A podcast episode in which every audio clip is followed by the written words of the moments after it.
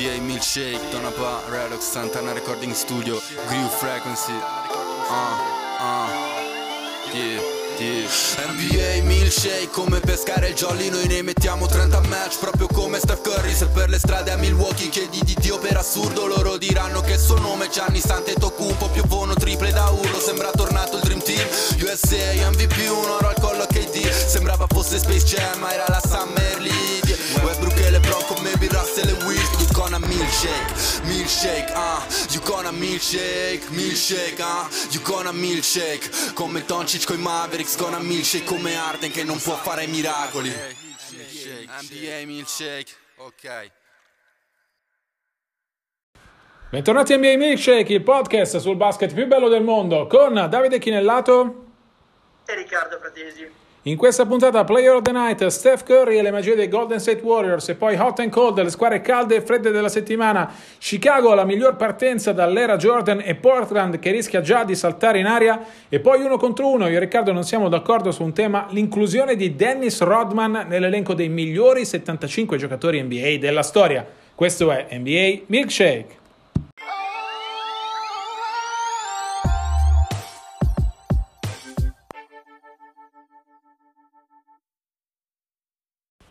Player of the Night, il giocatore della notte, in realtà il giocatore della settimana, parliamo di Steph Curry, miglior giocatore della prima settimana nella Western Conference, 31 punti di media nelle prime tre vittorie di Golden State e la sensazione che sia il fenomeno che abbiamo uh, già mirato nella passata stagione, quella in cui chiuse a 32 punti di media da miglior realizzatore uh, dell'intera NBA. Riccardo, una partenza impressionante di Curry, no? Ma straordinaria, insomma, ha, ripreso dove aveva finito, insomma, era stato eccezionale la scorsa stagione che pure era stata così difficile per i Warriors, insomma, eliminati al play-in, incapaci di raggiungere i playoff nonostante la straordinaria stagione di, di Steph Curry.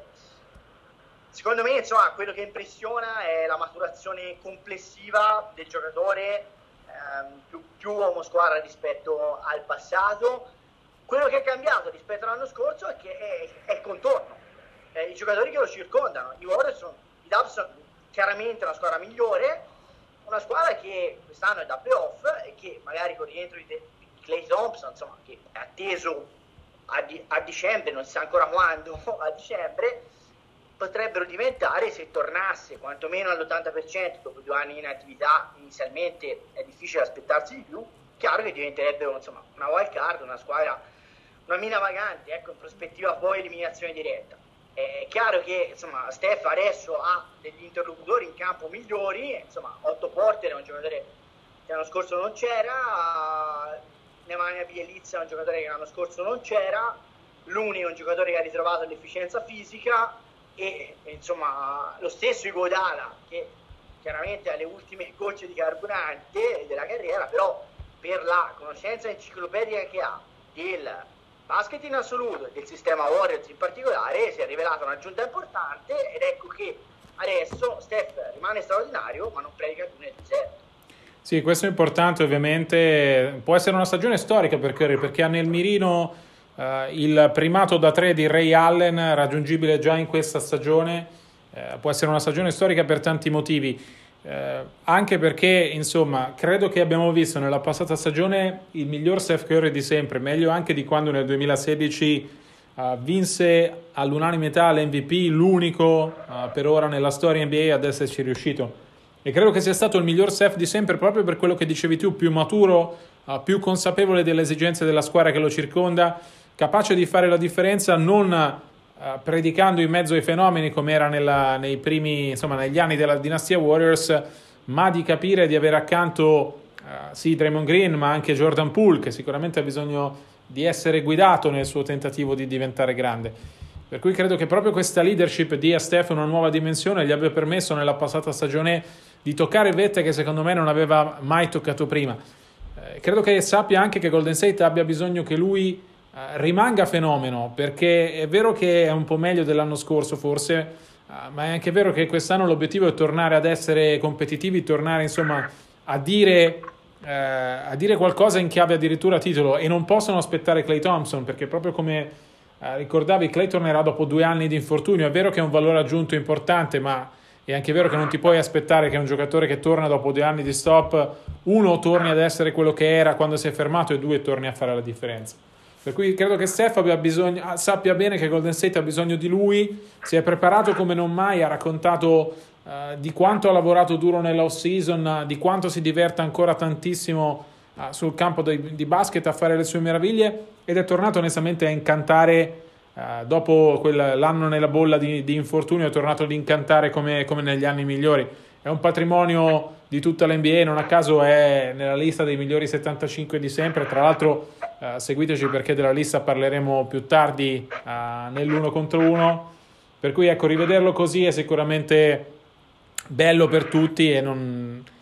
è difficile vedere uno Steph uh, così forte, così decisivo, così importante per una squadra che non solo è partita bene 3-0, ma ha la chance di andare di continuare a vincere perché il calendario è assolutamente abbordabile e potremmo le vittorie, insomma, se i Warriors dovessero eh, arrivare al 12 novembre quando chiudono contro Chicago la loro striscia di partite casalinghe che segue la trasferta di Oklahoma City, se dovessero arrivare con il miglior record dell'NBA non mi stupirei. Ecco. Davide, secco per chiudere il segmento, Dubs sono da corsa secondo te o no? Così come sono, non sono da primissimi posti, ma possono tornare a lottare per le prime quattro. Tu come li vedi? No, e dipenderà molto da Thompson. Io credo che questo, io li avevo dati quinti a ovest a inizio stagione, se riescono ad arrivare al rientro di Thompson con un record molto lusinghiero, magari possono aspirare a, ad arrivare anche un pochino più avanti. Chiaro che ci sono delle squadre che secondo me in prospettiva playoff, ti dico, se i Lakers trovano una chimica, se Denver recupera Murray, hanno cioè, un upside maggiore, ecco, un potenziale maggiore, oltre naturalmente a Utah e Phoenix, sono due squadre che comunque hanno provato sul campo insomma, di avere una continuità impressionante, eh. quantomeno chiusa in regular season perché poi a playoff insomma, deve ancora farci vedere qualcosa.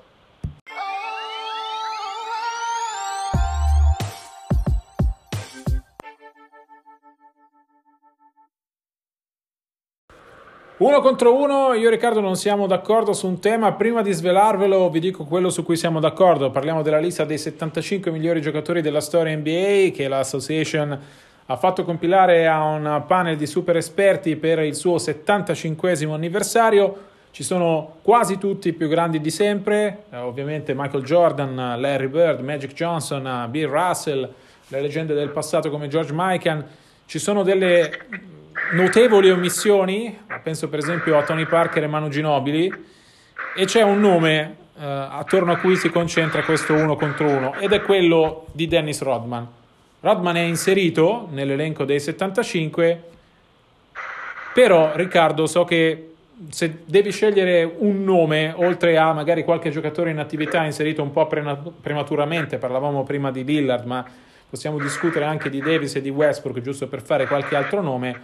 Uh, su quello di Dennis Rodman tu hai delle perplessità, no?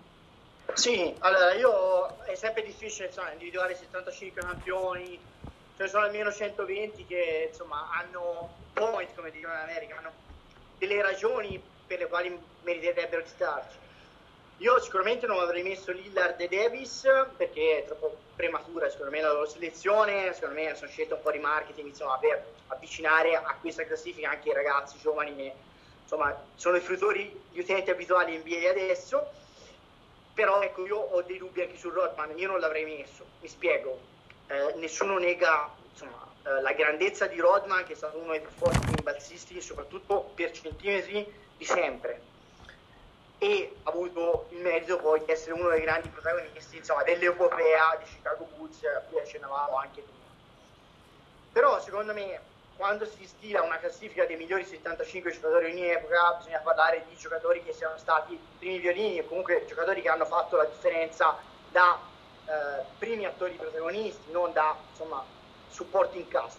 E io credo che Rodman sia l'epitome uh, del giocatore di ruolo, del fantastico giocatore di ruolo. Cioè il, un giocatore che è chiamato a svolgere un determinato uh, compito in una franchigia di altri, in quel caso ovviamente di Jordan uh, e poi di Pippen che era il secondo violino e, e quindi io credo che se vogliamo trovare per far capire meglio chi ci ascolta insomma, un omologo attuale, contemporaneo del ruolo di Rodman possa essere per esempio Draymond Green, che secondo me non vale Rodman in assoluto, ma un giocatore di ruolo straordinario che nel contesto dell'epopea dei Golden State Warriors è stato touchato. Secondo me sono giocatori che hanno una enorme valenza, senza quali probabilmente le loro squadre non avrebbero vinto, non avrebbero vinto così tanto, ma che in assoluto non valgono i primi 75 posti nella storia dei più grandi dell'NBA di sempre. Allora, Dennis Rodman è stato uno dei migliori difensori di sempre, quindi non ha bisogno della mia difesa, ma nel nostro giochino uno contro uno eh, io recito la parte dell'avvocato difensore, quindi sono assolutamente d'accordo invece con l'inclusione di Dennis Rodman nell'elenco dei migliori 75.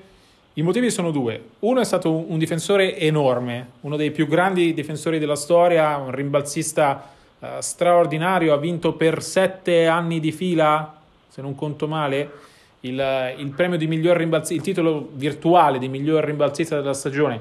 È stato grandissimo con i Detroit Pistons dei Bad Boys ed è stato ovviamente fondamentale nel secondo tripit dei Chicago Bulls uh, di Michael Jordan, Scottie Pippen, eccetera, eccetera. In più, credo sia un giocatore troppo iconico per, ess- per rimanere fuori da questo elenco. È stato fenomenale sotto canestro, ma è stato fenomenale anche in tutte le sue stranezze che l'hanno reso Dennis Rodman. Cioè, oscura quasi Scottie Pippen, che a livello di talento puro è più forte di lui ed è un altro nome dei 75, però insomma ci si ricorda di Jordan e secondo me ci si ricorda di Rodman proprio perché era istrionico, stravagante, è stato, è stato con Madonna, è stato sposato con Carmen Electra, uh, la Stance ci ha, ci ha, ricordato quella meravigliosa fuga a Las Vegas uh, nel, nell'ultima stagione del tripit dei Bulls in mezzo, in mezzo alla stagione. Credo che sia un giocatore troppo iconico con meriti enormi in campo per stare in quell'elenco dei 75, ma meriti enormi fuori dal campo che rendono secondo me la sua presenza non solo giustificata, ma assolutamente necessaria. Uh, The Worm ha sicuramente lasciato un segno enorme nella storia del gioco, un segno enorme fuori dal campo, ma ha contribuito a rendere l'NBA enormemente popolare. Uh, ovviamente c'era Michael Jordan in squadra, per cui uh, posso capire la tua obiezione Ah, ma credo che quei Bulls fossero grandissimi perché c'era, perché c'era Jordan, perché c'era Pippen e anche perché c'era Dennis Rodman con tutte le sue stranezze. Quindi sono assolutamente favorevole alla sua inclusione nei 75, anzi eh, sono contento che i vari giurati, c'erano giocatori attuali, ex giocatori, allenatori, stelle della WNBA, qualche giornalista anche, sono assolutamente contento che, che l'abbiano inserito perché ha davvero lasciato un segno profondo su tutta la NBA. Ma sai, io Davide, sono d'accordo che c'è stato con te, che sei stato un giocatore iconico, no? Che comunque ha, ha, per certi versi ha lasciato un segno, segno indelebile nella, nella storia della, della, de, della Lega. Però secondo me per le ragioni sbagliate, qui si parla di 75 milioni di giocatori, cioè non è che uno è completamente fuori di testa e lo si finire per quello, cioè secondo me eh, semmai è un minus questo qua, è vero che di essere fuori di testa l'ha reso tra virgolette immortale, però cioè, non può essere considerato un plus. Per cui allora se facessimo questo genere di ragionamento dovrebbe essere inserito anche uno Yao Ming che comunque ha portato tutto il mercato asiatico alla scoperta dell'NBA. Io credo che i primi 75 devono essere i primi 75 a livello di campo e i giocatori che hanno lasciato una, una traccia indelebile per quello che hanno fatto sul parquet. Questo insomma la mia argomentazione. Io invece credo che abbiano fatto bene ad inserire anche altre, altre situazioni, per cui appunto eh, sono assolutamente favorevole all'inclusione di Rodman. Magari Riccardo chiediamo anche ai nostri amici eh, che ci ascoltano che cosa pensano di, di, Dennis Rodman nei migliori 75, se ci deve stare oppure no. Vi ricordo ovviamente i nostri profili Twitter, eh, rprata75 e di Chinellato. Raccontateci perché avreste incluso The Worm o perché l'avreste tenuto fuori uh, come invece suggerisce Riccardo.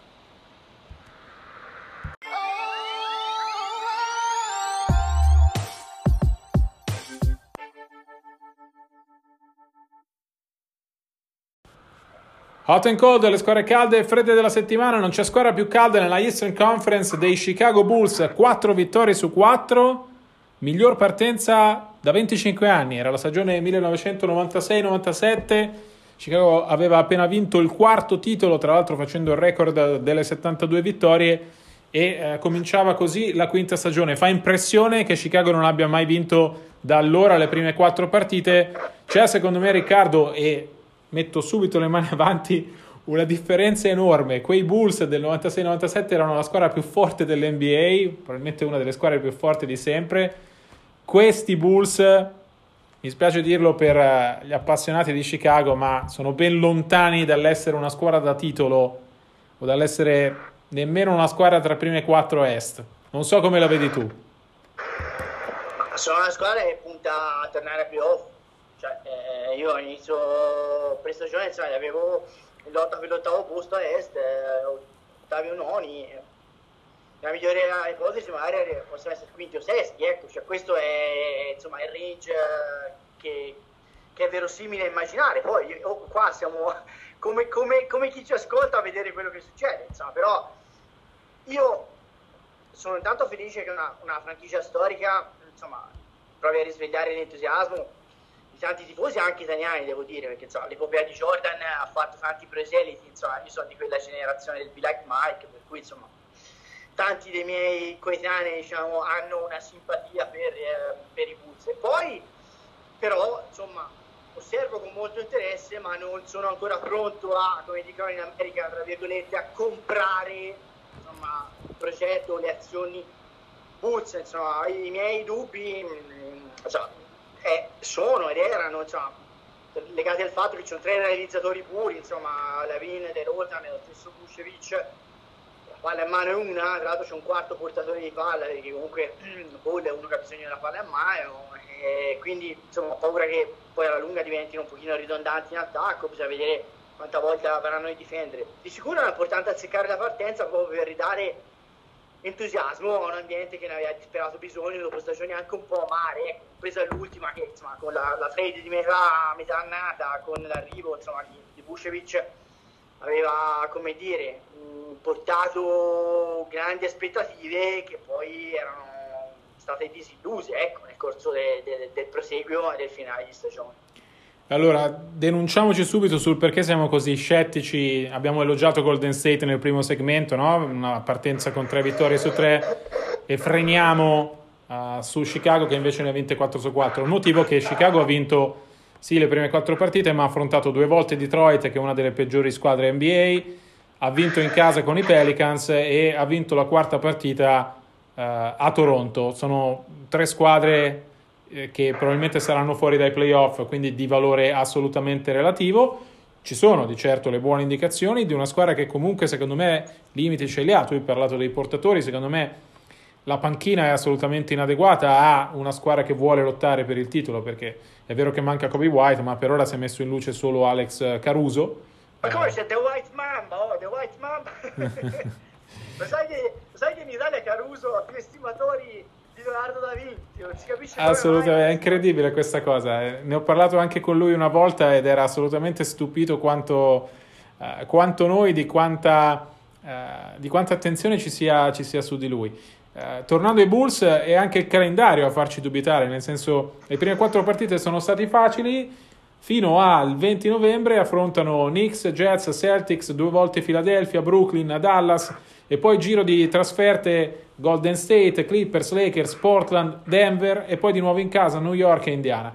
Capite che le prime quattro sono state facilissime, le prossime sono già dei test importanti per capire se le prime quattro vittorie sono frutto del calendario o sono frutto invece di un cambio di rotta di una franchigia che appunto cerca da tempo il modo migliore eh, per rilanciarsi abbiamo detto del, del, valore dei Bulls per noi. Un aspetto positivo, secondo te, Riccardo, uh, di questa Chicago, però, qual è? Vogliamo, vogliamo comunque trovarlo?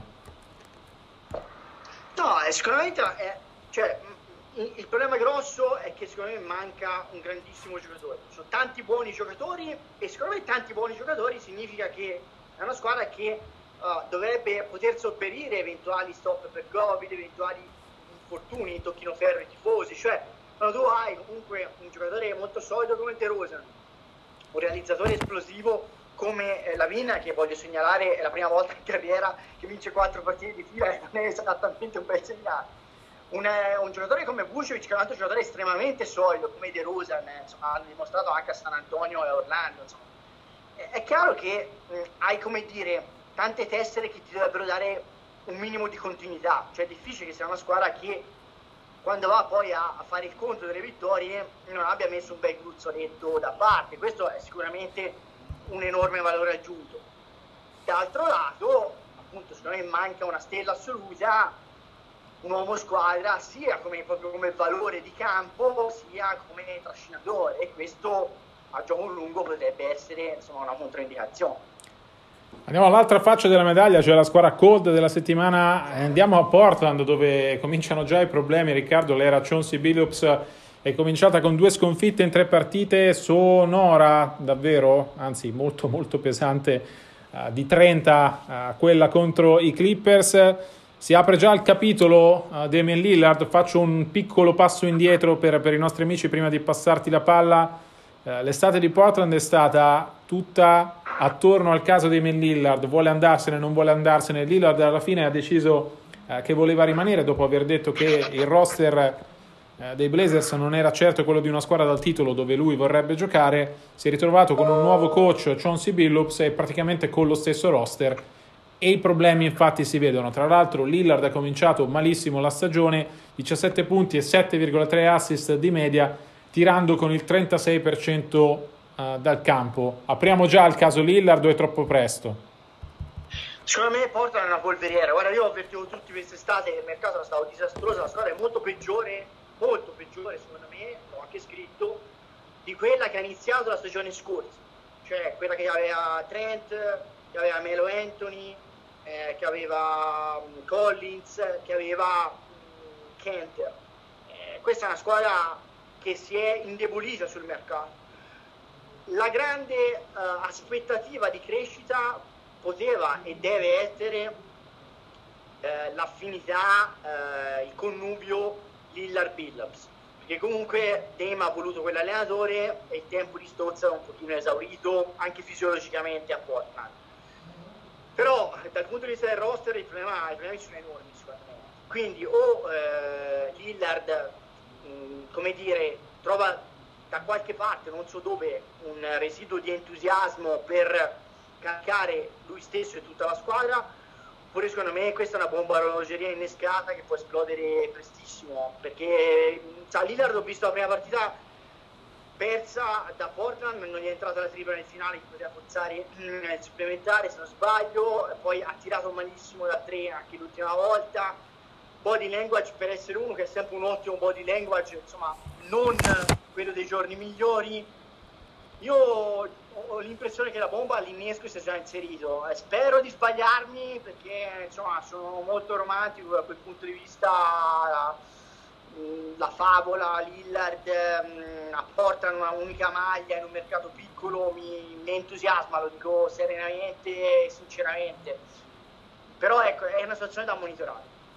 E sono d'accordo con te Riccardo, Lillard è un giocatore da primi 10 NBA, non è mai nemmeno andato vicino a lottare per il titolo e ha bisogno, a 31 anni uh, ormai compiuti, ha bisogno di legittimarsi anche in quel senso. È un giocatore secondo me straordinario, forse prematuramente inserito nella lista dei migliori 75 NBA, lo ha detto anche lui stesso, ha detto uh, sono, sono, lusingato di essere stato inserito, ma ho ancora tante, tante cose da fare per potermi meritare di stare in quella lista.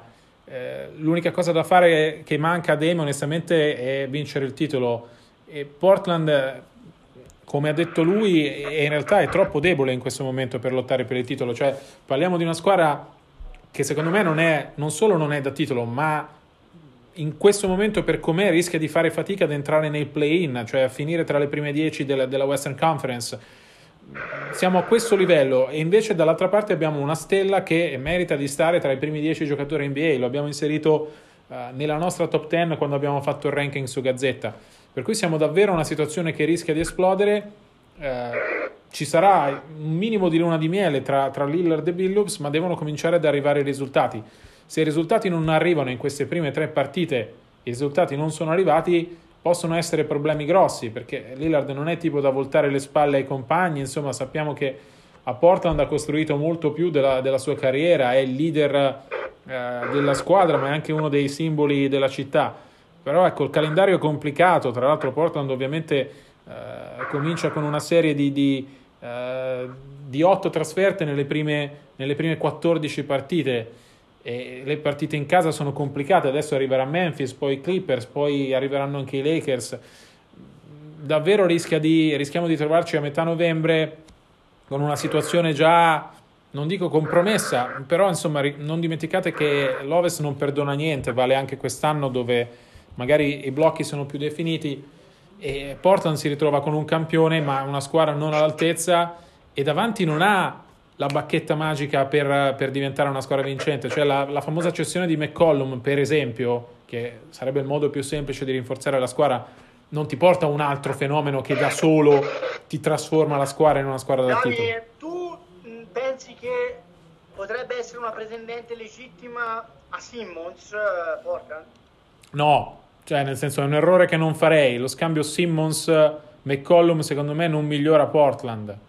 E, e anzi rischia di causare problemi eh, in fase di portatore di palla, nel senso Simmons funziona molto bene come portatore di palla, Lillard deve avere la palla in mano, rischiano di avere problemi di intesa. Io quello scambio non lo farei, McCollum è l'unica pedina eh, che posso usare sul mercato se sono nei losci per cercare di rinforzare la squadra, ma da solo non basta, temo che Portland abbia bisogno di un restyling molto più profondo, incompatibile però con le esigenze di una star come Lillard che a 31 anni vuole lottare per qualcosa di più importante di una stagione iperpositiva che ti porta in finale di conference.